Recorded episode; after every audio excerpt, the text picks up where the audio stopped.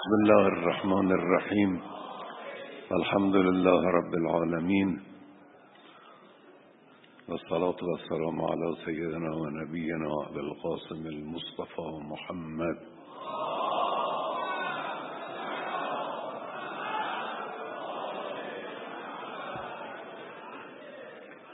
وعلى آله الطيبين الطاهرين المعصومين سيما بقية الله في الأراضين. خدای متعال رو شاکرم که توفیق داد امروز خدمت شما. برادران عزیز در این حسینیه برسیم. خیلی خوش آمدید و همین اول کار برای اینکه فراموش نکنم عرض می‌کنم تشکر بنده سلام بنده رو و همه اون کسانی که لطف کردن به وسیله شما به ما سلام رسوندن برسون. این دیدار خوشبختانه در یکی از با فضیلت ترین ماهها و هفته های دوران سال اتفاق افتاده است یعنی ماه رجب. حقا و انصافا ماه رجب ماه مبارک است. رحمت الهی در سرتاسر سر این ماه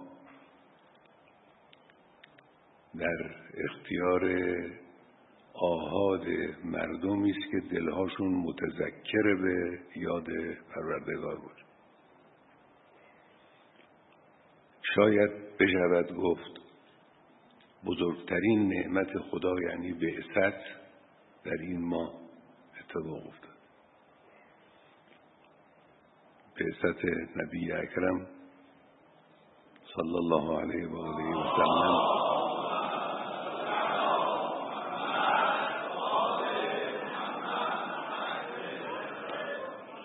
مبارکترین و بزرگترین عید برای همه بشریت است نه فقط برای مسلمان. ولادت امیر المؤمنین علیه السلام در این ماه اتفاق افتاده است. و ایام مبارکات متعدد دیگر در این ماه هست انشاءالله که همه شما آقایان محترم این حقیر و دیگر برادران مؤمنمون در سرتاسر سر کشور از برکات این ما استفاده کن شاید شایسته ترین عملی که انسان در این ماه انجام می‌دهد استغفار است. واقعا همه ما احتیاج داریم به اینکه استغفار کنیم. به خدای متعال پناه ببریم.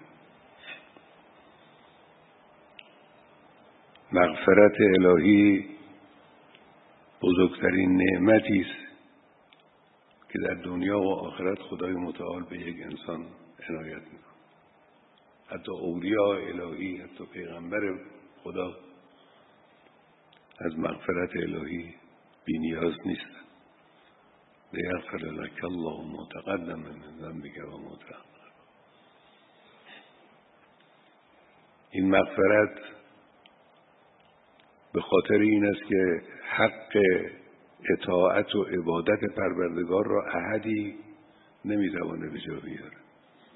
استغفار به خاطر این.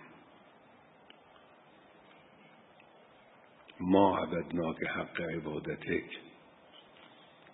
هیچ کس نیست که بتوانه حق عبادت پروردگار را حق بندگی را اونطور که شایسته اوست به جا بیاره. هرچه مجاهدت هم بکنه نمی‌توان. این استغفار به خاطر اینه. ما که خب گرفتاریم امثال بنده که سرتاپامون گرفتاری و خطا و مشکلات روحی و معنوی و قلبی و عملی و همه چیزه. لذا احتیاج داریم به استغفار هممون باید استغفار ماه دعاست ماه توسل است خوشبختانه. دعاهایی که از ائمه و علیهم السلام وارد شده است در این ماه. علیه معطوره دعاهای خوشمزمون و بلند. مضمون و عالیت المزامینی نیست. از اینها انشاءالله استفاده بشه.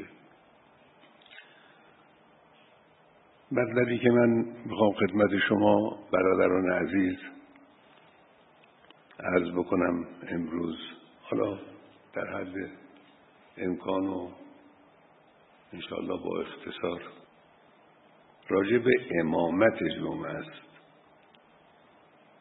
نماز جمعه فصل مشبهی دارد. عمده نظر بنده امروز صحبت راجع به تکلیف ماها که حالا خودمون بنده هم تو ائمه جمعه هستم. اگر خدا قبول کنه. ما ائمه جمعه چه بکنیم؟ و کار رو چجوری پیش ببریم؟ راجع به این چند مطلبی رو عرض می‌کنم. اولا امامت جمعه جزو سختترین کار هاست شاید کمتر کاری به دشواری امامت جمعه باشه. علت هم این است که امامت جمعه هم جنبه یل ربی دارد هم جنبه یل خلقی دارد. هم در نماز و خطبه بایست اخلاص و توجه به حضرت حق و اینها باشه که اگر این معنا نباشه دل انسان خالی از قصد تقرب و اخلاص لله باشه حرف اثر نمی‌گذاره نماز برکت پیدا نمی‌کنه. هم این لازمه. هم توجه به خلق لازمه. در نمازهای غیر جمعه شاعر میگه که پشتم به خلائق است و رویم به خداست. اما در این نماز شما پشتتون به خلائق نیست روتون هم به خلائق هم رو به خلائق دارید هم رو به خدا دارید هم باید رضای الهی رو در نظر بگیرید هم باید نفع مردمی و رضای مردمی رو در نظر خیلی سخت دیگه. یکی از سختترین کارهایی. خب مسئله رو به خلائق داشتن رو بعدا یه مقداری دربارش صحبت می‌کنم عرض می‌کنم. اینجا یک اصل اسلامی را مایلم متذکر بشم. و اون عبارت است از نقش یا نقش آفرینی مردمی در نظام اسلامی و اساسا در حیات اسلامی. مردم در نگاه اسلام در نگاه قرآن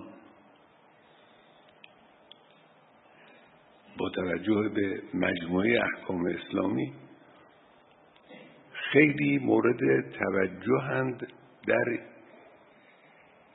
تحرک جامعه اسلامی مجتمع اسلامی و حیات مجتمع اسلامی. نقش برجسته ای شما ملاحظه کنید در فرمایش امیر المومنین علیه السلام در اون جمله معروفی که لولا حضور الحاضر و قیام الحجت به وجود ناصر لعل غیر حبلها علی غاربها. اینجا هم نقش مردم مورد تذکر قرار گرفته است. هم حق مردم. نقش مردم یعنی اگر مردم نیان سراغ اون کسی که خود صاحب حق میدانه و مسئولیتی می‌خواد قبول بکنه مردم اگر نیان بر او واجب نیست دنبال اون حق بره. لالقیت و حبلها علی غاربا. مردم نبودن. من وظیفه ای نداشتم تکلیفی نداشتم. نقش مردم اینقدر مهمه. حتی کسی مثل امیر المومنین علی ابن عبی طالب اگه مردم با او نباشن دور برش نباشن میگه من تکلیفی ندارم. اگر چنانچه مردم آمدند اون وقت بر او واجب است که مسئولیت رو بپذیره. لذا حضرت مسئولیت را قبول کرد. مردم آمدن فشار آوردن اصرار کردن. شما بیایید خلافت رو قبول کنید. شما هم قبول نقش مردم اینقدر مهم در خطبه مربوط به سفین این عبارت امیرالمؤمنین خیلی عبارت مهمی است میفرماید که ولیس امرؤ و ان عظمت فی الحق منزلته و تقدمت فی الدین فضیلته به فوق ان یعان علی محمله الله من حقه. هیچ کس نیست. هر مقداری که ارزش ذاتی و وجودی و علمی و دینی او بالا باشه هیچ کس نیست که محتاج کمک مردم نباشه. این ان یعانه علا محمله الله من حقه یعنی اگر بخواد وظیفه خودش رو مسئولیت خودش رو انجام بده احتیاج داره به کمک مردم. این یعانه اون عون از طرف مردم است. یعنی کل خطبه این رو نشان میده. عبارت قبل از این عبارت عبارت بعد از این عبارت. روشن می‌کنه که مراد اعانت مردم است. یعنی المومنین احتیاج داره به اعانت مردم. حالا این مردم که میگیم چه مردمی که دارای شعن اجتماعی هن مثل اهل علمن اهل دینن اهل سیاستن یه شعن اجتماعی دارن. چه نه توده مردم. توده مردم. احتیاج است لذا خداوند متعال به پیغمبرش میفرماید که هو الذی ایدک نصرهی و بالمؤمنین. خیلی مهمه. خدای متعال مؤمنین رو در ردیف نصرت خودش قرار میده. یعنی اگر مؤمنین کمک نمی‌کردن به پیغمبر پیغمبر هم پیروز نمی‌شد. لذا اولین کاری که پیغمبر انجام داد ساختن مؤمنین بود. مؤمن بسازه مؤمن درست کنه. خب پس بنابراین روشن است که رسیدن به هدفهای اسلامی حالا اسمشو بذارید نظام اسلامی در نهایت تمدن اسلامی جز با حضور مردم جز با توجه و مبادرت مردم امکان پذیر نیست. باید مردم بخواهند مردم بیایند مردم اقدام کنند. این شد برای ما یه اصل. حالا یه نفری مسئولیت دولتی داره یه جور باید عمل بکنه. برای جلب مردم جذب مردم آوردن مردم به صحنه. یک وقت یه نفری در منبر نماز جمعه فعاله او یه جور. یعنی توجه داشته باشیم که مسئله مردم اصل است. یک اصل اسلامی است. بدون او کاری نمی شود کرد. به هدف ها نمی شود رسید. به حیات نمی شود رسید. لذا انسان می‌توانه بگه که اصلا ترکیب نماز جمعه رو خدای متعال برای همین قرار داده. ترکیب نماز جمعه و تشریع نماز جمعه برای همین است که حضور مردم در صحنه تأمین بشود. خب نمازهای دیگر غیر از نماز جمعه خب هست هر کس خواست میاد هر کس خواست نمیاد. میان نماز می‌خونند و میرن لکن در نماز جمعه با او حرف زده می‌شود با اون کسی که میاد سخن گفته میشه حرف زده میشه فکر ارائه میشه راه و برنامه داده میشه. اصلا نماز جمعه برای این است که اون کسی رو که حاضر در صحنه است اون رو در صحنه نگه داره. اگر چنان که کند در این کار هست او رو تند کنه او رو حرکت بده او رو راه بیاندازه ترکیب نماز جمعه اصلا این. می شود حکمت نماز جمعه رو این دانست. اصل حضور مردم بعد ارتقا و گسترش حضور مردم. خب اون قسمت اختصاصی نماز جمعه قسمت خطبه هاست اون دو رکعت نماز که خب هست در همه نماز ها هست اون قسمت اختصاصی عبارت است از خطبه. در روایات مربوطه به خطبه نماز جمعه اونچه که تقریبا در همه این روایات مطرح شده است مسئله موعظه است.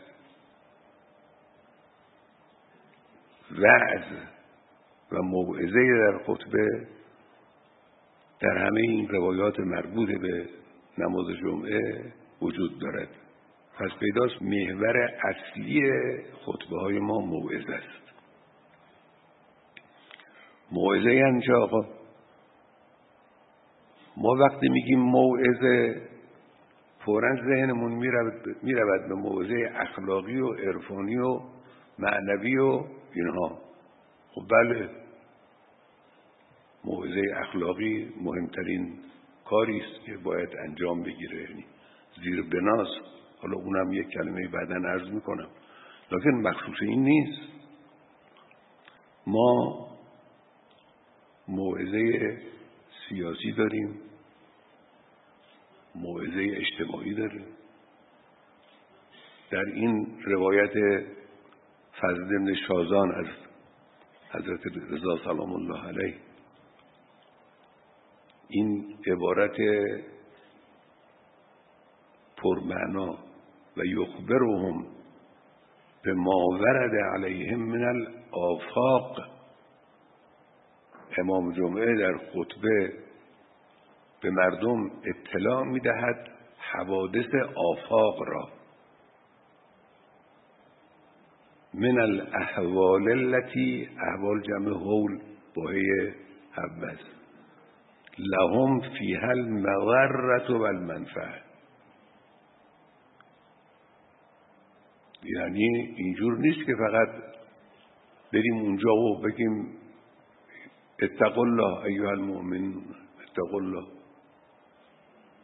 نه بایستی از اخبار آفاق عالم هر آنچه که مربوط به مستمع شماست که در او مذرت او یا منفعت او وجود داره باید به او بگید اگر دشمنی وجود داره که ممکنه به این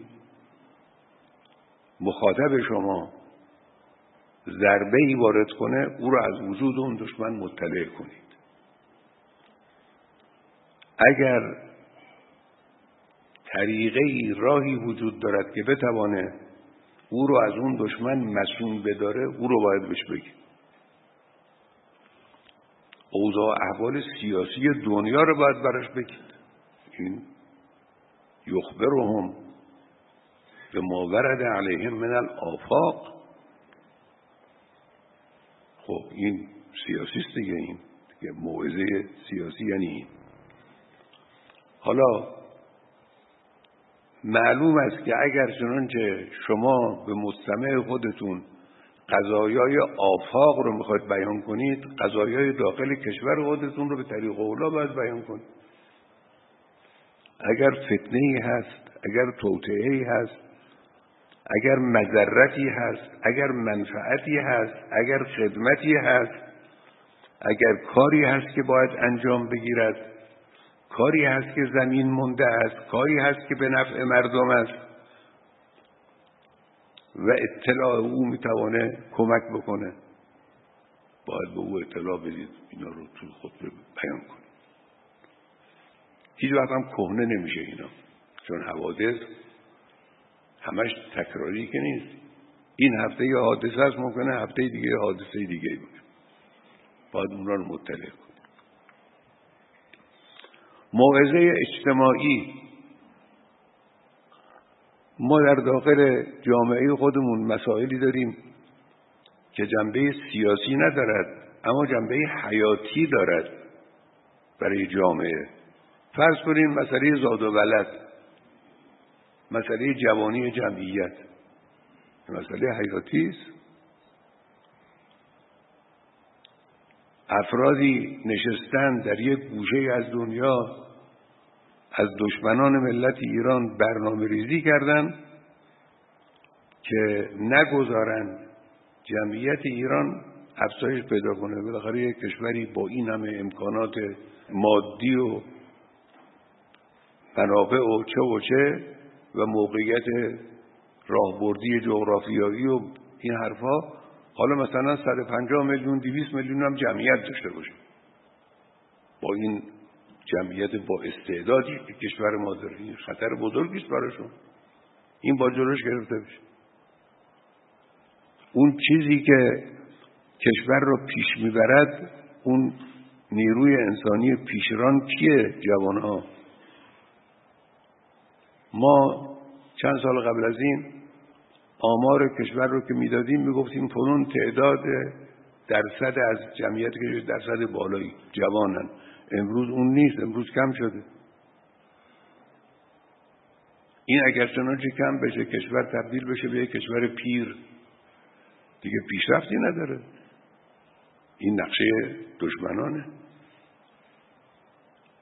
بنده یه وقتی توی سخنرانی عمومی به همه ملت عرض کردم گفتم بنده خودم جز کسانی هم که اشتباه کردیم. دهه هفتاد این مسئله رو مطرح کردن اینو دنبال کرده خب شروع کار شروع خوبی بود لکن ادامش غلط بود. این کار غلط رو نباید انجام می‌دادیم. حالا یه مسئله اجتماعی است باید مردم گفته بشه. مسئله جوان ها ازدواج جوان ها سن ازدواج رو هی بالا بیارن هی تأخیر بیاندازن. میگه مشکل اجتماعی است مسئله اجتماعی است. این باید برای مردم تبیین بشه. جوان ها چه دختر چه پسر تا اونجایی که ممکنه در وقت خود به موقع خود ازدواج کنن. این آیات شریفه این یکونو فقرا یغنهم الله من فضله و الله واسع علیم. اینا خب برای ماست خطابش به ماست. حرف خداست. اینو باید ما به مردم بگیم. اینا مسائل اجتماعی. اینا موعظه است. موعظه که گفته می شود موعظه اجتماعی این ایناست. مسئله اصراف یکی از مشکلات کشور ما الان مسئله اصراف در آب اصراف می‌کنیم در نان اصراف می‌کنیم در بازمانده غذا اصراف می‌کنیم. در وسایل زندگی اونایی که می‌تونن اصراف می‌کنن. این جلو اصراف. در برق اصراف می‌کنیم. اینا مسائل اجتماعی است. باید موعظه کرد باید مردم گفت باید توجه داد. نکنن نکنیم این کارها رو. موعظه. پس ببینید نماز جمعه جای موعظه است. موعظه هم فقط موعظه اخلاقی نیست. امام رضوان الله علیه در تحریر اونی که در مورد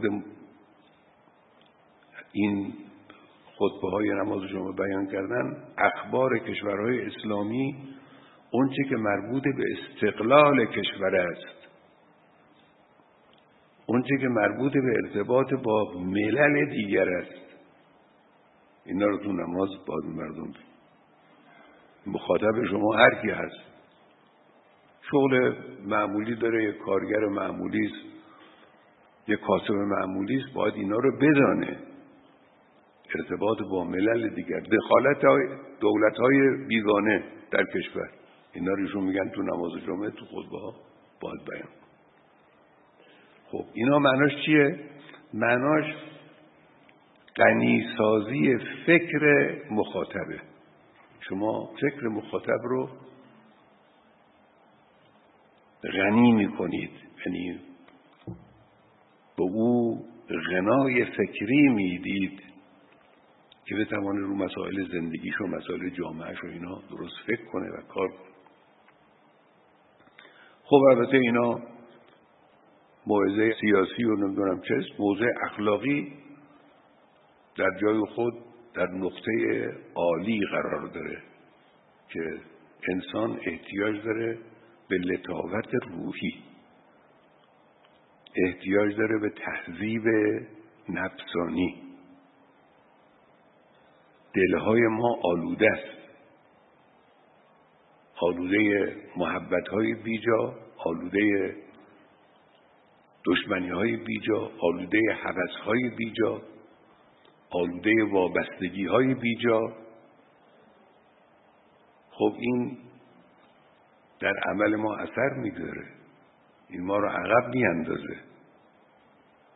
گرفتار می‌کنه و گرفتار شدیم. احتیاج داریم به لطافت روح. اللهم املأ قلبی حبا لك و خشیتم منك و تصدیقا و ایمانم بک.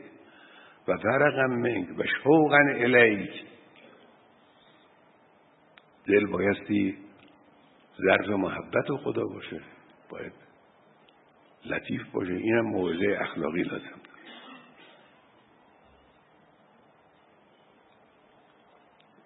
استغفار رو یاد بدیم. هم خودمون استغفار کنیم. یکی از چیزایی که در خطبه قید کردن استغفر الله لی و لکم.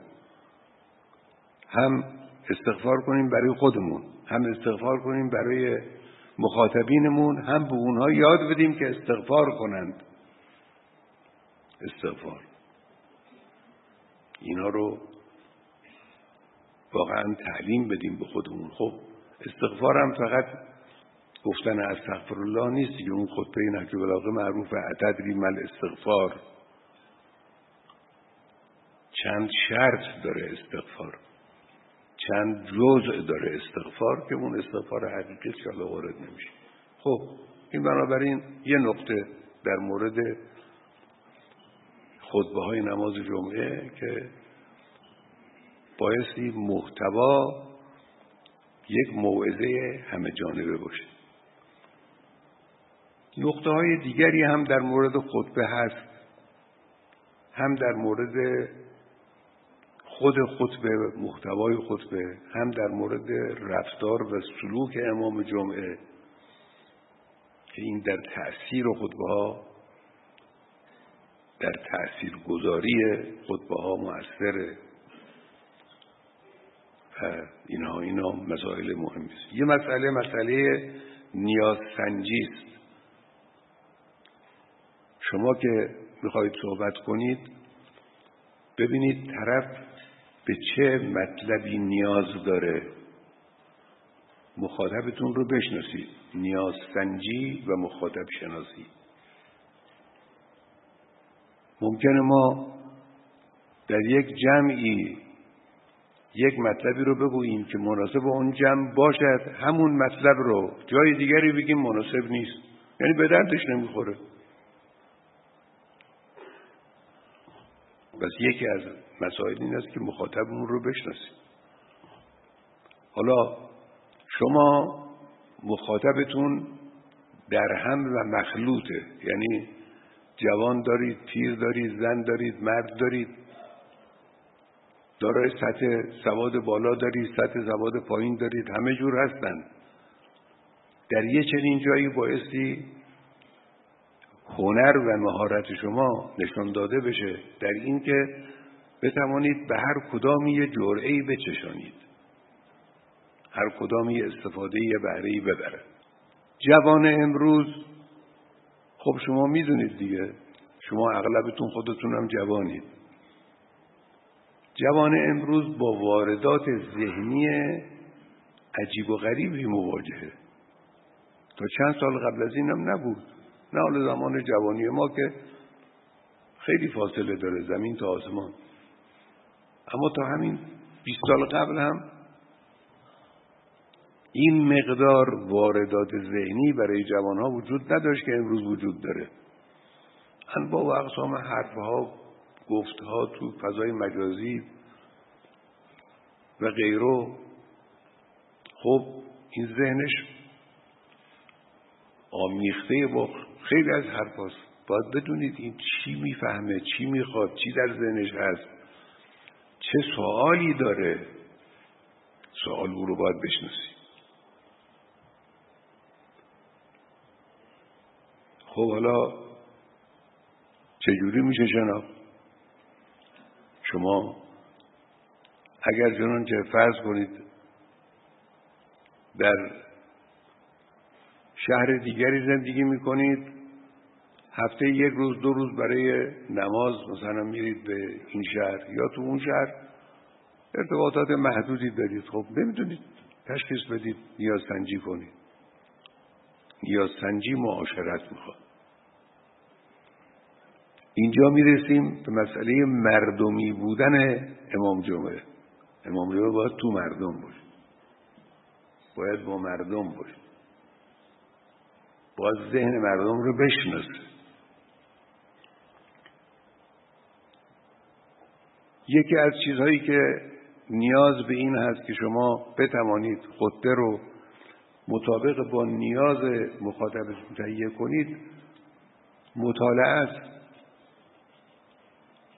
در اسلام معارف الهی اینقدر گسترده است و شامل همه جزئیات و نیازهای زندگی انسان. چجوری میشه اینا رو فهمید؟ با مطالعه؟ با انس با قرآن انس با حدیث انس با کتابهای معارفی؟ مطالعه مطالعه خیلی لازمه. هیچ وقت ما بی نیاز از مطالعه و کتاب خواندن نیستیم. کتاب خواندن لازمه. یکی از نیازهای اینه. یک نکته دیگر در مورد امامت جمعه مسئله دلسوز بودن و محبت ورزیدن به مردمه. امام جمعه حالا ما بعضی از ما به طور طبیعی مردم رو دوست داریم. مردم رو مردم شهرمون رو مردم منطقمون رو مستمعین خودمون رو. مردم ما مردم خیلی خوبیه مردم ما مؤمنند مردم مؤمنند حتی کسانی که به حسب ظاهر به بعضی از زواهر شرعی هم ملتزم نیستند این ملتزم نبودن عملی به معنای عدم التزام قلبی نیست. دلشون با خدا دلشون با معانی و مفاهیم معنوی است دارای ایمانند. خب خدایی در عمل در همه ماها هست. کدوم ماها در عمل کوتاهی نداریم؟ هر کدوم یه جور. بنده یه جور کوتاهی دارم شما یه جور کوتاهی داریم. اونم یه جور کوتاهی داره. مردم مردم مؤمنی هم. مردم مردم وفاداری هم. مردم مردم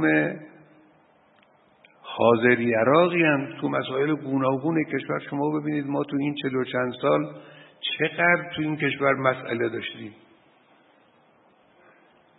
چقدر توطعه شده علیه ما. چقدر از اطراف ما تهاجم های گوناگون تبلیغاتی و عملی و نظامی و اقتصادی و امثال اینها شده. چی دفاع کرده از نظام اسلامی؟ همین مردم؟ همین مردم بودن که اونجایی که لازم بود بیان تو خیابان آمدن تو خیابان. اونجایی که لازم بود صبر کنن صبر کردن. اونجایی که لازم بود حمایت کنن حمایت کردن. اونجایی که لازم بود شعار بدن شعار دادن. اونجا که لازم بود به میدان جنگ برن رفتن به میدان جنگ. امام فرمودن مردم ما از مردم صدر اسلام ایمانشون بهتره. امام به طور قاطع این رو بیان کرد. بعضی ها تعجب می‌کنن. خب شما مقایزه کنید. رسول اکرم دیگه اول شخص عالم وجود چی رو میشه مقایسه کرد؟ بگیم هزار برابر هزار برابر. یک میلیارد برابر هر شخصیت بزرگی که ما بشناسیم مثل امام رضوان الله علیه که شخصیت بزرگی مگه شخصیت اینا قابل مقایسه با پیغمبره اون مردم شهر مدینه یه چنین شخصیتی مثل پیغمبر رو در بین خودشون دارن. اول انقلاب هم هست سال دوم مثلا انقلاب جنگ بدر. حضرت اونها رو به طرف میدان می‌بره. قرآن میفرماید و تبدون ان غیر ذات شوکت تکون لکن دو تا تشکیلات بود دو تا گروه بودن. یک گروه گروه رزمی بودن از طرف کفار که داشتن می آمدن یک گروه گروه تجاری بودن. میگه شما دوست داشتید برید سراغ اون گروه تجاری. و تبدون ان غیر ذات شوکت تکون لکن این. خب اینا البته رفتن جنگیدن. به همدلله پیروزم شدن خیلی هم خوب بود. اما میل دلشون این بود. اینو شما مقایزه کنید با اون جوانی که همسر محبوبی داره فرزند کوچکی داره در دوران دفاع مقدس پدر مادر علاقمندی داره خانه راحتی داره اینا رو می‌گذاره. یک پیام امام داده. به خاطر پیام امام نه امام رو دیده نه نزدیک. از امام شنیده تو رادیو پیام امام نقل شده. برای خاطر پیام امام بلند میره تو جبه و مشغول جنگیدن میشه در دفاع از حرم همینجور حالا سی سال فاصله شده بین این دوتا حرکت عظیم. مردم ما اینجوری هم. این مردم مؤمن این مردم علاقمند این مردم وفادار این مردم هوشمند. مردم هوشمند. خب قدر اینها رو باید دونست باید اونها رو به معنای واقعی کلمه باید دوست داشت. مردم در فداکاری برای اسلام در فداکاری برای کشور در فداکاری برای نظام اسلامی کم نگذاشتن. هر اونچه که باید و می‌شد انجام داد انجام داد. این همین. این هم یه نکته که مردم رو دوست بداریم. اگه مردم رو دوست داشتیم محبت یه امر طرفی نیست. شما که او رو دوست داشتی او هم شما رو دوست میداره. اون هم شما رو به شما علاقه مند و حرف شما در دل او اثر می‌گذاره. محبت که بود محبت اکسیر است دیگه. محبت اکسیر. رابطه وقتی که رابطه محبت آمیز و دوستانه بود حرف شما در او اثر می‌ذاره. او در همون راهی که از قول خدای متعال برای او نقل کردید حرکت. یه نکته دیگر که این هم شبیه اون نکته مربوط به موعظه است مسئله تقواست. دعوت به تقوا. این هم توی روایات و تو فتاوای علما و اینا تکرار شده است که باید امام جمعه مردم رو دعوت کند به تقوا. خب تقوا در بدو نظر یه امر فردی به نظر میاد. تقوا پرهیزگاری است دیگه. یه امر فردی است. در حالی که تقوا هم امر اجتماعی است. یعنی هم مربوط به فرد است مربوط به دل است و عمل است هم مربوط به مجموعه جامعه است. به دلیل اینکه خدای متعال میفرماید و تعاونوا علی البر و تقوا پس تقوا هم یه امر مشارکتی است یه امر تعاونی است. تعاونوا علی البر و تقوا چیزهایی که در او تعاون و مشارکت مردم تأثیر گذار است این از مصادیق تقوا تقوا تقوای سیاسی داریم که پرهیز از گناه های سیاسی است. میدان سیاست میدان لغزنده است. همه باید سیاسی باشن دیگه یعنی در دنیای اسلام منطقه غیر سیاسی وجود ندارد. اسلام دین سیاسی است. همه باید همونطور که از بیانات قبلی فهمیده شد همه باید در سیاست وارد باشن. اما سیاست یه میدانی لغزنده. اگر چنانچه تقوا وجود نداشته باشد انسان خطا می‌کنه میلغزه. با تقوا و خیشتنداری و چشم باز در راه زندگی در راه سیاسی میشه از این لغزش ها انسان جلوگیری کنه. اگر تقوای سیاسی بود اون وقت جنگ روانی دشمن اثر نمی کند یکی از نمونه های جنگ روانی دشمن همین لومت و لائم است. یک کسی یک کار خوبی رو انجام میده چهار نفر آدم ناباب میفتن به جونش که چرا این کار انجام دادی؟ یه حرف خوبی می‌زند. دیگران او رو تهدید می‌کنن که چرا حرف خوبی زدی؟ میدان میدان اینجوریست دیگه. اگر تقوا بود لا یخافون لومت لائم. این لا یخافون لومت لائم که در قرآن در اون آیه شریفه آمده که فرمود اشاره کرد به جناب سلمان پیغمبر اکرم فرمود قوم این هستند. فسوف یأت الله به قوم یحبهم و یحبونه تا آخر ولا یخافون لومت لائم این مقابله با جنگ روانی دشمن هم اینه که این یکی از نمونه های جنگ نرمه. که نباید از او ترسید از لومت لائم نباید ترسید.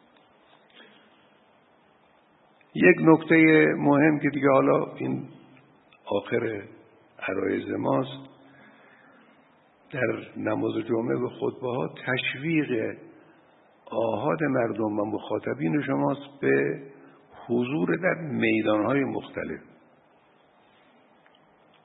حضور در میدان های اجتماعی فرض خدمات اجتماعی. توی شهری مثلا بنا میشه مدرسه سازی کنن. مردم تشویق بشن به شرکت.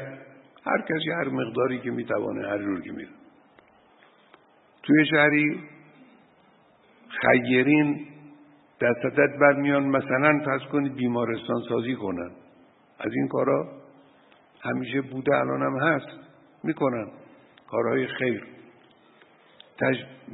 بنا می‌گذارن خیرین مثلا پس کنید دیه زندانی هایی رو که به خاطر دیه در زندانن این دیه رو ادا کنن از زندان آزاد کنن. از این کارهای خیر. تشویق بشن مردم به اینکه شرکت کنن در این مسائل. این یک میدانه. یه میدان مسائل اجتماعی است. میدان مسائل سیاسی مثل انتخابات. انتخابات مستاق کامل یه میدان سیاسی. بنده تکرار کردم چند مرتبه در زمینه انتخابات. انتخابات میدان سیاسی است که حضور مردم در او به معنای واقعی کلمه لازم است. یعنی هم وظیفه است برای مردم هم حقی است برای مردم. انتخابات صرفا تکلیف نیست حضور در انتخابات. حق است حق شماست حق مردمه. انتخاب کنن اون کسی رو که مایرن براشون قانون بنویسه یا قانون را اجرا کنه. شرکت کنه یا در مورد رهبر نظر بده یا رهبر را انتخاب کنه مجلس خبرگان. حق مردم بایستی وارد بشن از حق خودشون استفاده کنن. که البته ارز کردم اینم فقط با زبان به دست میاد البته زبان مؤثر زبان تبیین یک جهاد خودش. معنی واقعی کلمه بیان کردن برای مردم و گفتن برای مردم و حرف زدن برای مردم حقیقتا جهاده.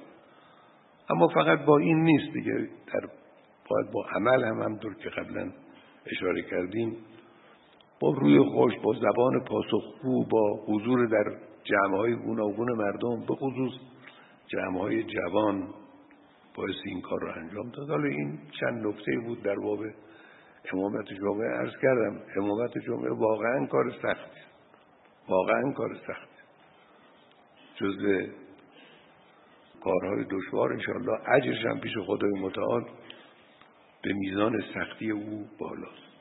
مسئله بین المللی اسلامی امروز ما مسئله قضه است در قضیه قضه دست خدا رو انسان مشاهده می این مردم این مردم مظلوم و مقتدر. توانستن دنیا رو تحت تاثیر خودشون قرار امروز دنیا تحت تاثیر مبارزات مردم غزه و فلسطین. دنیا به این مردم به چشم قهرمان نگاه می‌کنه. هم به مردمش هم به مبارزانشون. به گروه مقاومتشون. به چشم قهرمان نگاه می‌کنه. اینا قهرمانن.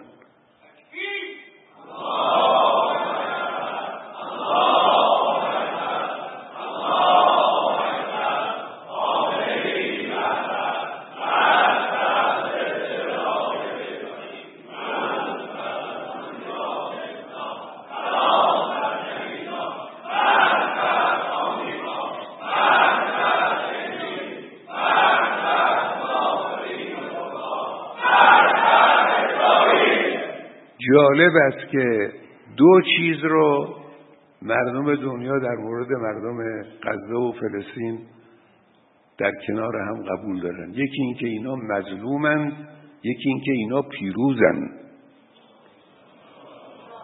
اینا همه دنیا قبول دارن. هم مظلومن مظلومیتشون دنیا فهمید. مظلومیتشون رو دنیا فهمید.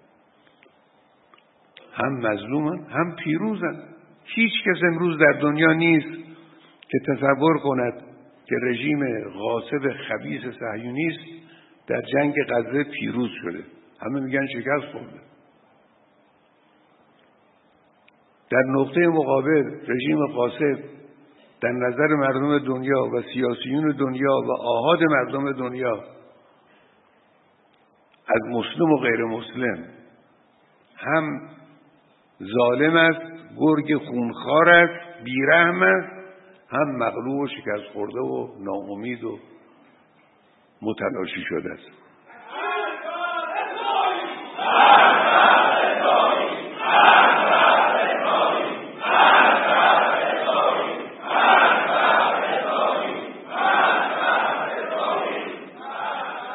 این خاصیت صبر و توکل.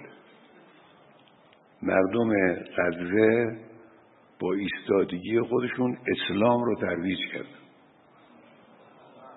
اسلام رو ترویج کرد. در اطراف دنیا انسانهای جستجوگر می‌خوان بگن چیه این عاملی که مبارز فلسطینی رو اینجور تو صحنه نگه میداره. این اسلام چیه؟ اسلام رو معرفی قرآن رو محبوب کردن در خیلی از چشمها. پروردگار را به حق محمد آل محمد روز به روز در سربلندی مبارزین جبهه مقاومت و به خصوص مردم مظلوم غزه و مبارزین غزه از سربلندی اونها و عزت اونها بیافزا. ملت یمن و دولت انصار الله هم انصافا کار بزرگی انجام داد. کاری که اونها در پشتیبانی از مردم غزه انجام دادن حقا و انصافا در خور تحسین و تمجید. اینها به مجاری حیاتی رژیم صهیونیستی ضربه زدن. آمریکا تهدید کرد از آمریکا نترسید. اینه دیگه. از آمریکا. وقتی که انسان از خدا بترسه از غیر خدا نمیترسه. کارشون حقا و انصافا مستاق جهاد فی سبیل الله. و امیدواریم انشاءالله این مجاهدت ها این مقاومت ها این فعالیت ها ادامه پیدا کند. حتی نصر به اذن الله تعالی.